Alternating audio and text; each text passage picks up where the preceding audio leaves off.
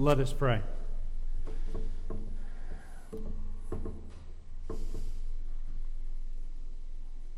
Father God, as we come before your word this morning, we ask that we, you allow us to see more of you.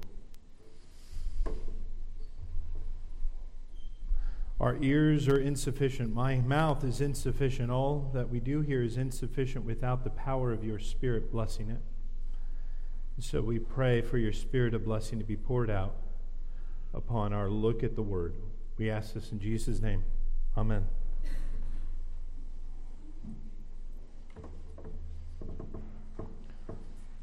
There is a transition here in the book of Genesis to Exodus, which is an interesting one.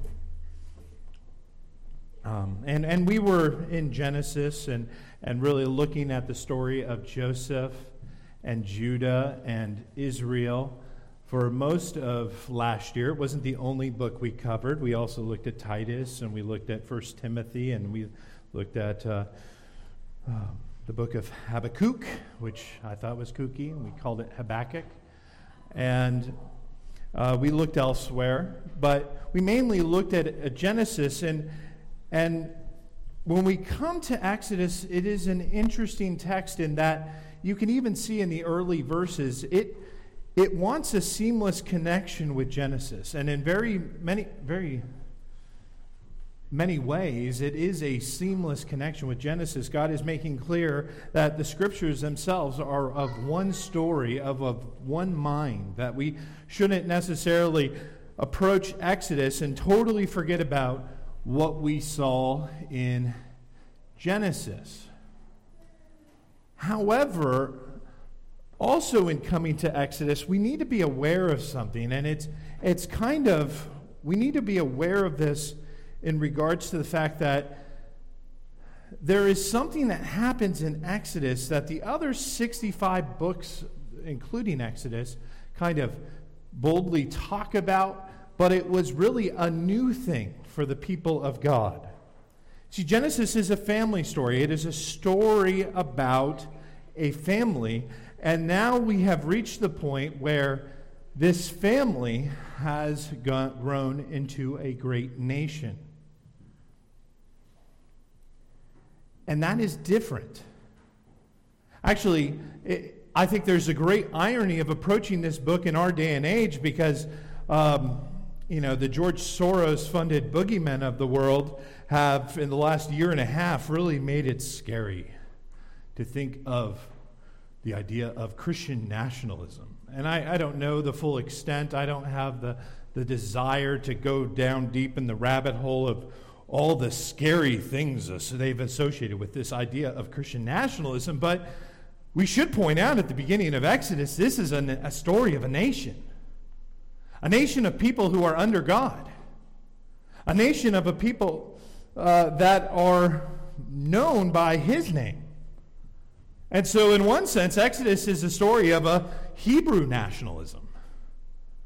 One of the images of us as followers of Christ is being a new nation, a, a, a, people set apart and distinctive. And we'll even get into that a little bit, even in the name of Hebrew itself, what that name actually means. Why was that? Why were they called Hebrews? But very much, this is the story of the rise of a Hebrew nation. And we have connected back with the text hundreds of years after the Genesis story. And there's something we should appreciate about this and coming back hundreds of years to this family. Throughout history, we'll talk about, you know, when I teach history to the, the for instance, the high school class here, you'll talk about the rise of empires. You know, the rise of the Egyptian Empire, the rise of the Babylonian Empire, the rise of the Greek Empire, the rise of the Roman Empire. And we just kind of think of this big monolithic empire that arose. But actually, as empires arise, they, what they actually did and what they actually do is they kind of take over and incorporate other nations, other smaller empires into their larger empire, eventually creating a large empire. And so historians and even archaeologists will find this when they dig up a place that has historic, historical significance. They'll start digging and go, oh, there was, we thought we were digging up a, a ruin uh, for the Persian Empire, but first it was this empire that was here. We never even knew they existed because empires, smaller empires, would be incorporated into larger empires. And that's kind of the history of uh, civilization. America is, one sense, called the great melting pot because in us is found a, a great blend of ethnicities and, and variety, and yet in that we kind of still have this shared unity. And so, one thing to pick up, pick up at the very start here in Exodus is the fact that we're returning hundreds of years later to his family that still has its own identity. Even though it was a part of this large, powerful superpower of its day, when push came to shove, they were distinct and different enough that they could be called Hebrews. They were set apart. They had this kind of reality to it. And this was actually kind of it was a promise of God. It was a promise of God actually in Exodus, I mean, Genesis itself. In one sense, the, the nation, the Hebrew nation that arises in the passages of the text of Exodus, was established in its own preamble. Now, when we think of a preamble, what do we think of? For instance, the U.S. Constitution has a preamble.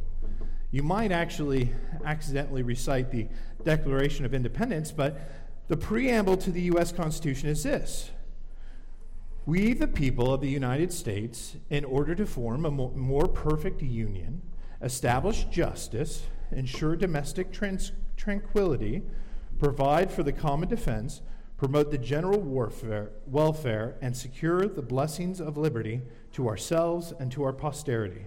Do ordain and establish this Constitution for the United States of America.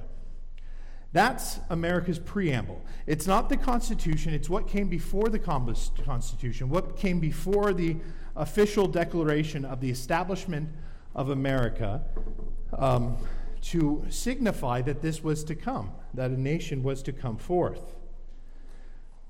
The preamble for the Hebrews actually comes to us from, at the start, Abraham's story. A good place to start would actually be Genesis 15, but Abraham's actually the first one called Abraham the Hebrew. God revealed to, for instance, in Genesis 15, that Abraham, Abram at the time, I will give you a land, I will make you the father of a great nation, and eventually become a father of many nations through this one nation. And yes, there would be a hard time of also of hardship and difficulty for these people who would become a nation. But he tells Abraham, Abraham, just as I brought you out of Ur, I'm going to bring those people out of their hardship. And so Exodus is a story of God honoring that preamble promise of establishing a nation through Abraham of just as I brought you out of Ur, Abraham, one day a people will come to you come from you who were enslaved, and yet uh, for where they are, I'm going to bring them out of their hardship and their slavery and bring them um, into a new kind of nation. And so God's interactions with Abraham and all throughout the book of Genesis with the patriarchs are preamble material to what we now see ourselves in in Genesis. Exodus is God starting to reveal his own declaration of independence against those enemies who would try to enslave the nation he desires his people to be. And for this nation, God will give them a word, a constitution, which is to basically inform and guide their human constitution that they can carry with them out into the wilderness of the world, out into the life. And, and that this word is a good and righteous word. This Torah document will be a word that they will carry out into the hardships and, and lean upon when they need to, knowing that they have a God who will fight for this nation against all other powers, both internal threats and external threats. Our chapter this week is an external one. Exodus is also a story of God's powerful love, preserving, again, a people that I talked about should have been lost to history. And so these threads are coming together. Exodus will show us that God intends to rescue his people from bondage and bring them into a greater relationship with himself before they would lose themselves to the powers of this world. And likewise, in one sense, the story of the Christian is about a rescue and relationship as well. That we uh, have been rescued by God from the bondage of sin in order that we might have a greater relationship with Him, that we do not lose ourselves to the powers and the ideologies of this world, to the idols and trinkets and things of this world, but no, rather, we're set apart as a people for God. Exodus is a story that wants us to boldly ask God God, is there any situation where you can't preserve your people? Where your plans can get thwarted? Where your, the pain gets too much, to be too much? Where the powers of the world are too overwhelming? And, and the answer is no. God will bless his people, he will redeem his people, he will sanctify our sorrows. Now, in our passage this morning, God's name will never be officially mentioned. Yet he is all over the text with those with eyes of faith to see it. And our passage begins in verse 6, as we can see, in the shadow of a death. And the shadow of whose death? According to verse 6, the favored son of Israel, Joseph's shadow, but also to all the brothers of Joseph's generation the twelve sons of Israel in their fullness, whom had been promised to become a distinct and set apart tribe of people, really, 12 tribes of people. By the way, we as a Christian people, what are we a community of? In a certain way, we are a community that first finds itself in the shadow of death in the shadow of the death of the greatest Son of Israel, Jesus Christ our Lord. But it's not just the shadow of death because he has power over life itself, but Jesus is our Lord and Savior. But also, we follow the, the pattern and the teachings of the apostles, the brothers of Christ. We are, they are no longer roaming the earth, and if we want apostolic pa- power, we want to know the apostolic word. We don't look for a big hatted guy in Rome, but we actually just read the apostolic prophetic word. That's what we do. That's what we have. And if we do that, we will be a people that we can see in verse 7 God continues to fruitfully multiply and to increase. By the way, when you think of being fruitful and multiply, what language does that remind you of? Fruitful and multiply. Where do we get that? Where's the first time we run across that in Scripture?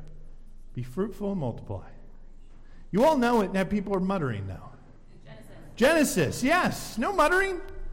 No muttering. I, yes, there we go. Uh, so, yeah. So here we are. We're, we're in Exodus. As there, this should have been a nation that was formless and void. A nation where hundreds of years have gone by and there are no longer really any Hebrews. There are no longer really no sons of Israel. And yet, because in the shadow of death, they are a nation that is connected to the favored son of Israel whom God loves. There is life. And there's not just any life, they're not just keeping up with the Egyptians, they're actually being fruitful and multiplying. And, and this land of Goshen that they were given to live in has been, uh, it's teeming with life. It's teeming with life. And yet there is a new Pharaoh who comes. A Pharaoh who does not remember the story of the favored son of Israel, which is a great insult because the only reason why this Pharaoh has power, the only reason why this Pharaoh has an empire, is that these favored descendants of the blessed son of Israel, maybe I should have said blessed, but the favored son of Israel, Joseph, that this son helped usher in a, a great feast, a great harvest, that they did not allow this nation to starve to death, but rather thrive in great hardship. If the Pharaoh had had the wisdom to understand how did I get to this position of power? How did I get to run and rule over a nation with the vast wealth, the vast strength that it has? If he had had the wisdom to know history, to, to appreciate the past, and the wisdom we can learn from it, he would have looked at that land of Goshen and he would have said, Ah, those fruitful people that have blessed our nation, they continue to be fruitful because their God is fruitful and their God blesses them. Their God loves to see them grow and to increase. And yet, that's not the story. This Pharaoh doesn't know Joseph. And if he doesn't know Joseph, he doesn't know Joseph's God. And if you don't know the favored son's God, you're an enemy to God. and he hates the favored son of Israel. And he hates the people of God. And so, actually, in one sense, arising from this Exodus story is here a creational account that God continues to grow his church, that the gates of hell will not prevail against it, and yet enemies will come still against it. And this Pharaoh is a serpent like figure who desires the demise. He sees the, the fruitfulness of this Hebrew people in his midst, and he hates it, and he wants to destroy it. You know, I have to, I have to make this application. We live in a nation that it would not be far fetched. I'm going to put it in second place in all of human history that has had a fruitful abundance unlike any other in human history. I think only Israel maybe can we can make it a different argument to. And I, and I just had to think as we continue to go into what the, the, the political philosophers are calling a post Christian United States. Post Christian United States. It's, it's going to be woefully terrible. It's going to implode so dramatically that uh, they, they can't even fathom what's coming if, if we continue on this path. Because they want previous patterns of fruitfulness that have been established by a nation that was unashamed of the name of God and was patterned under a society that tried to live under the auspice, not entirely, I don't want to generalize America, but there was a strong appreciation for the value of Christian, the Christian faith within our society as a foundation for truth, as a foundation for morals, as a foundation for what work looks like, what society looks like. And, and, and, and during that prosperity, we created even societal programs and these sorts of things that kind of programmed into them. I'm talking about things like Social Security, but programmed into them is an expectation there's fruitfulness down the line. That, that we will continue to be fruitful, that we'll continue to have descendants, that we won't get carried off into this cult of like deciding we can't have any more children being born or, or these sorts of things, but actually implies a fruitful continuing on of the things that had been previously established. You know what Exodus will help show you? How quickly a society can turn against the fruitful of God, hate the fruitful nature of God and his people, and do it to its doom and its peril and its destruction. I don't want you to go through the book of Exodus and not catching that parallel. Hopefully, I'm wrong. Hopefully, our rulers our leaders whom we pray for. Just praying for them downstairs. Have the wisdom to not hate the fruitful truth, the fruitful prosperity of God and His people. By the way, this is one of the reasons why God calls His people to be salt of the earth. Salt was the ancient refrigerator, it was the ancient preservative. You, you, want a Christianity that looks like the world, you're not going to help them preserve anything. You're not going to help them preserve society. It's going to just go bad, it's going to go foul. This Pharaoh, in one sense, is rejecting the salt of the earth that is within his kingdom. He's going to make war against the salt. And when he makes war against the salt, God is going to come down hard on him and crush him. Leaders that take that path, which forsake and do not remember the favored son of Israel, who God blesses people with, uh, they will be judged for it. So, the start of Exodus, we have a reminder of what the world is like when God and his people are forgotten. And so the Pharaoh plans first to burden the people great, greatly with the most difficult jobs in the land, afflicting them with heavy burdens, as we can see in verse 11. And yet, as we read as the verse follows, that the more that Pharaoh fought against God and his people by oppressing the people whom carry his name, we see in verse 12, the more the people of God are shown to grow even further. In the soil of persecution, God continues to bless his church. Remember, God's, as we already said, God's first command in Scripture is to be fruitful and multiply. God's going to see that through. If that's God's command, God's interested in making sure that first command is followed through. And that first command echoes even the Great Commission itself. Now, sometimes being fruitful, multiplying, for anyone who's a gardener, so not me, knows that that means pruning. That means sometimes cutting some branches. That means um, having difficult decisions that are made or difficult realities. But still, that persecution becomes fertile soil for the true church of God. And as we can read in verse 12, at the early start of this battle between Pharaoh and God, Notice the Egyptians in verse 12. They were aware that this battle had started. They see what Pharaoh's doing, they know what he's doing, they know what he's making war against. The people of Egypt saw the fruitfulness of this faithful nation in the midst of their demonic rulers' resistance towards them, and seeing that he's not being successful in his first attempt to cull the people of God, the Egyptians were not horrified at their Pharaoh. Or they didn't say, well, obviously their God is superior than our pagan gods. We remember that. We remember Joseph. No, the Egyptians were utterly terrified that Pharaoh wasn't successful. They saw Pharaoh persecuting a nation's worth of people being faithful to God, and they didn't intervene on behalf of that nation. They didn't cry out to, for mercy for them. No, they too did not want to tolerate this people. They were terrified, actually, at the reality that Pharaoh's first attempts were unsuccessful.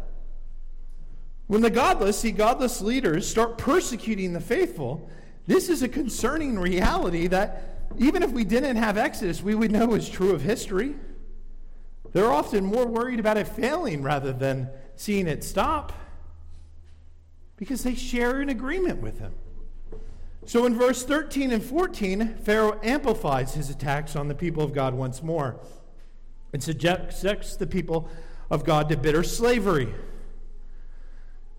And still, it will not work. And his demonic plan even intensifies so that in verse 15, Pharaoh plans the post birth abortive slaughter of all the Hebrew boys of Israel.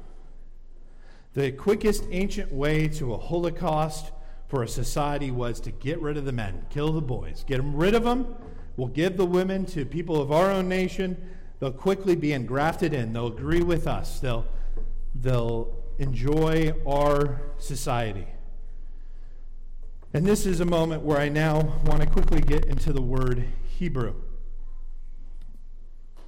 As I pointed out, Genesis 14 13, um, Abraham is the first one called the father of uh, the Hebrews.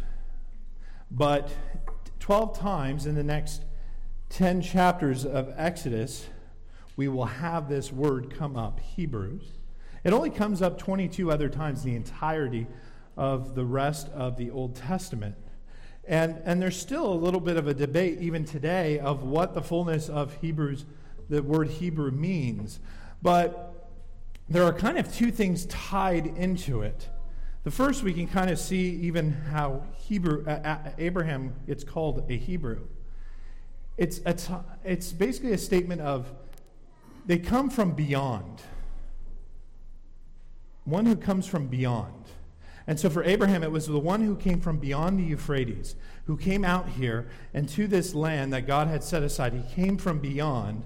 And um, it was kind of a title of endearment in that sense. But the, the Egyptians and the Philistines will often use this as a slur. They'll use it as a slur in the Bible, Hebrew. And what they're basically saying is they're basically pointing out the distinct peculiarity of these people of God, that they are they're Hebrews. They're they, they're not beyond us in a positive sense. They're, they're distinct from us. They're separate from us. We want nothing to do with them. And, and so that is actually tied into this that basically there is a lack of conformity or desire to conform with these ideals that is tied into that name. Basically, they stand on the other side of the river. It was a cultural slur. And so, whether the Egyptians or the Babylonians or the Philistines or the Persians or the Assyrians or the Romans or the Greek, they were the Hebrews. They were the ones who kind of stood apart. They didn't want to intermix so much. Hebrews would not necessarily ideally intermix with the philosophies where they're taken by every wind of doctrine, as we read in Ephesians. Uh, but they were different. And, and actually, when you understand that this idea of Hebrew is one who comes from beyond, might even help you appreciate some New Testament passages like Philippians chapter 3, verse 5, when Jesus is called the Hebrew of Hebrews.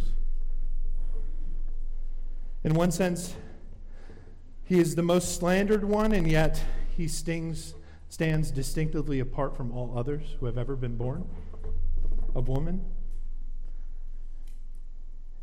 And I make much of this to just ask you in your own life are you a Hebrew in your community?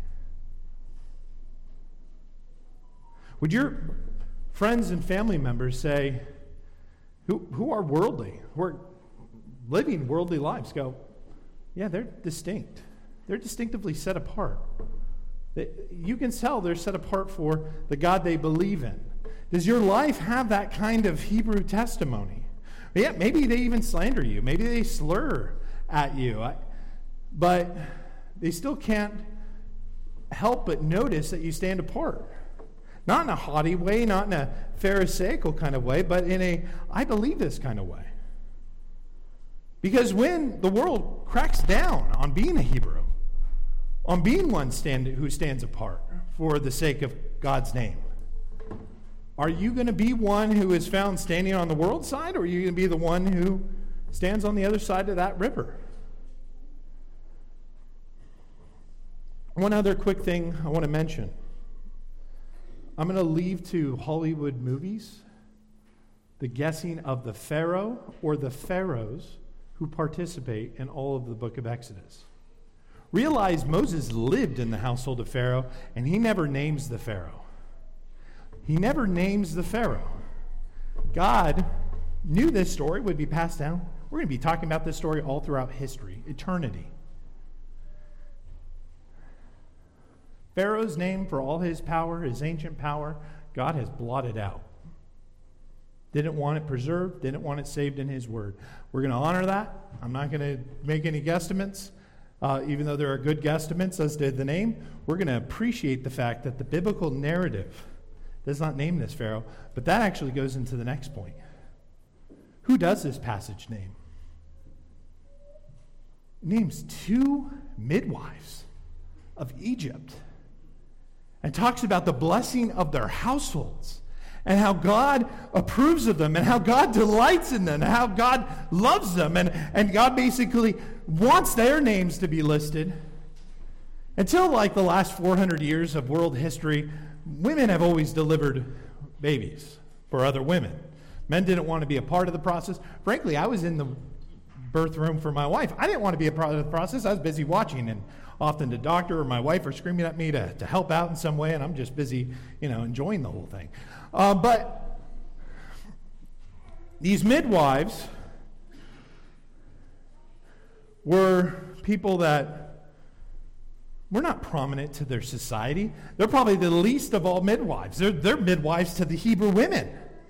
They're like the CDC for Hebrew women delivery. And Pharaoh comes to them and says, Kill the boys. Kill the boys. And actually, in the response to this, even my fav- one of my favorite theologians for the Old Testament, they try, they sometimes try to say they're not lying to Pharaoh in their response. The, the fact that they talk about vigorous births, as if Hebrew women are like the Nolan Ryans of, of giving birth, and they just, boom, the babies fly out at quick speeds. They're lying. They're lying. And you know they're lying not by verse 19, I believe, where that's stated, but you know they're lying because of how God blesses it afterwards in verses, I believe, 20 and 21. He blesses their lie because Pharaoh, at this point, is evil. He's demonic. He's making war against the people of God. And you don't need to comply with evil. You know, we talked about the Higgins boat and the, the flap going down last time I was here when we preached on. Uh, we looked at the text from 1 John. The whole world is under the power of the evil one, and how the Christian life is essentially the, the flap goes down and you run and you go and you fight because the whole world is under the power of the evil one. Eisenhower didn't need to send someone to, to tell the German troops, oh, yeah, yeah, they're going to storm here shoot over there. You don't need to help evil. You don't need to help your enemy. You can lie to your enemy in holy war. There are a couple times in Scripture where this happens. Rahab is another example. These women do that. You know, um, Corrie ten Boom's father, I'm, his name's skipping me at the moment, uh, Casper ten Shortly before he was betrayed, unto death. He was asked by somebody, Why are you doing this? Don't, don't you realize what the Germans will do if they find out that you're hiding Jews? And, and he talked about just, I understand, but the opportunity to bless such an, a wonderful ancient people of God, I, I, can't, I can't allow them to just be sent to their death in the Holocaust. And I think it was only about like a week later. Not only was he arrested by one who betrayed him, but his four children, his, his nephew, and only Corrie survived the camps. Only she survived the camps. And, and yet, God, just as he was faithful to the household of the midwives, just as their name is remembered Casper's name is remembered. His, his history wasn't lost to us. And actually, his daughter is probably, of any reformed woman who's ever lived, been able to share the gospel, was able to share the gospel more, than any other reformed woman who's ever lived. That's what God does. God blesses those whom fear Him more than they fear the laws of this world, the unholy laws of this world. He blesses such things. I think of Matthew chapter 10, verse 28, when Jesus said, Fear not them which kill the body, but are not able to kill the soul. Rather, fear him who which is able to destroy both body and soul in hell. Yeah, Jesus said hell. There also is a little bit of irony and, and wit to the midwives' responses. You can't do that, Pharaoh. You can't put this community's children to death. They, they just are stronger than Egyptian women. And there's a subtle truth there because they are a community found under the strongest name of all, the name of their Lord in heaven. The wicked rulers of yesteryear, whether it be this Pharaoh, the wicked rulers of today, they will not have names found in the Lord's book of life. They have names that will be lost to human history. So many have names that have already been forgotten, societies that have already come and gone, belief systems, and more names will be forgotten. And yet there is another set of names. Those who resist the powers of evil, those who are willing to speak out against evil. While it might seem futile or utterly pointless, God blesses such courage. God blesses such names.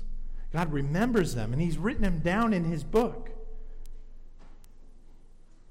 Don't leave this place. Don't leave any community of faith believing more in politicians to rule your actions. No, resist evil wherever evil is found, and do it out of a love for God.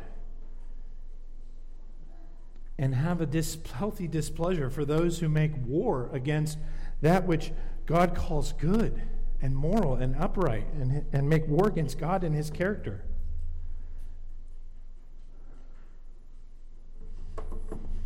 And as we draw to a close on this passage, the midwives will not comply, and so the Pharaoh has to come up with maybe you could call it a final solution of sorts. He enlists the entire nation. That nation that had been terrified to see the prosperity and the progress of those people in the land of Goshen, he enlists the entire nation to help him kill the male children of the Hebrews, those who stand apart.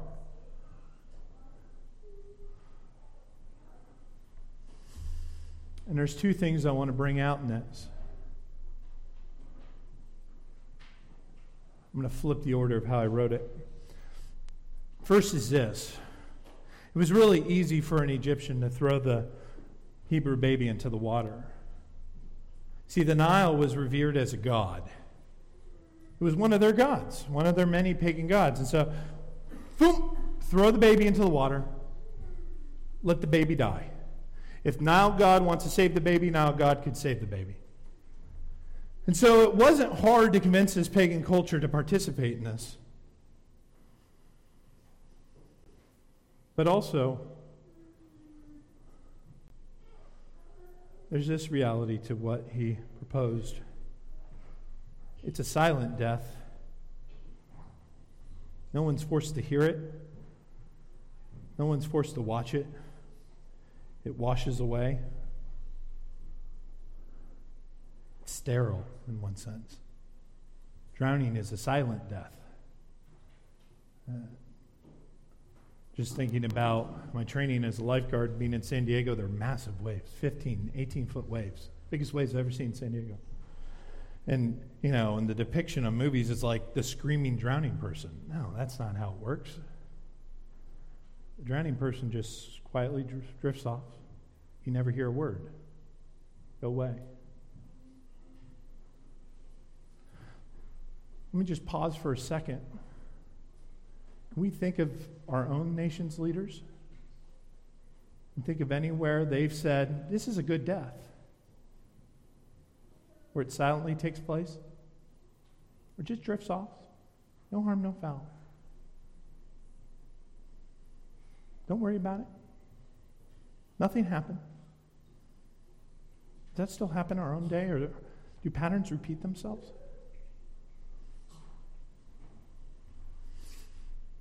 And don't you dare be upset at the idea later on when God will use the waters to drown the Egyptian army.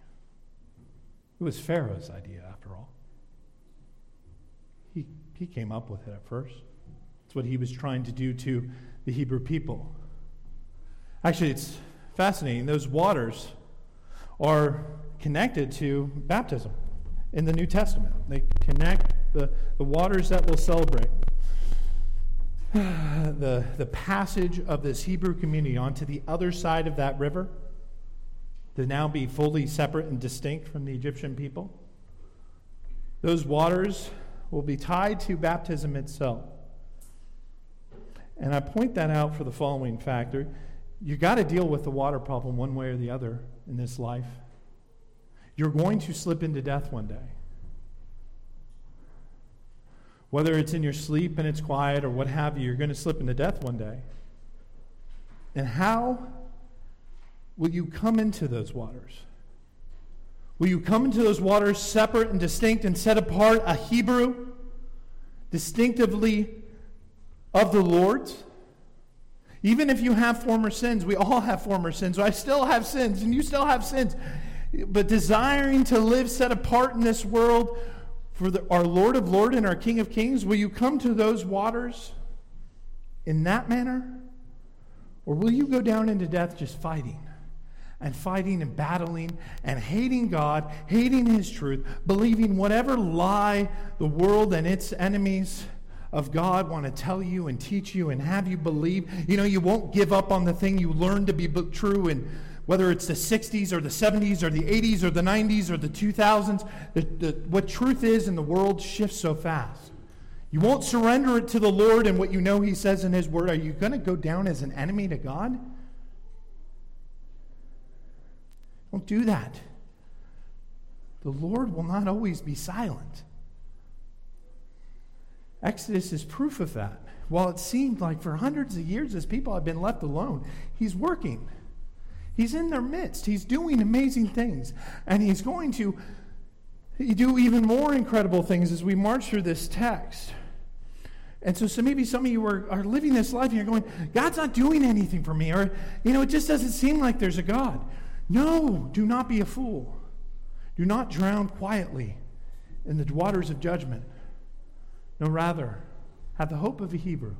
Have the hope of the one who is the Hebrew of Hebrews, separate and distinct for us, the Lord of our salvation, our God and our Redeemer. Amen? Amen. Let us pray.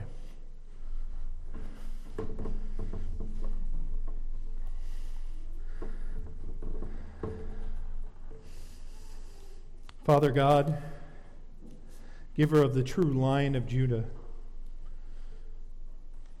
who both will devour his enemies, but also is gentle as a lamb for those in whom come and find shelter in the shadow of your son's death. Help us to be separate and distinct from this world. Help this new year bring upon us a greater desire for faithfulness. Help us to finally and firmly cut off things that continue to be appendages of sin appendages of rebellion. Help protect us from the truths, the false truths that are held up in society that would strive to undo our walk and strive to call that which is evil good and that which is good evil. Let us, Lord, be mindful of you, our precious Lord and Savior. Let us not forget you, because you did not forget us. We praise you in Jesus' name. Amen. Now let us quietly and privately take a moment to confess our sins before the Lord.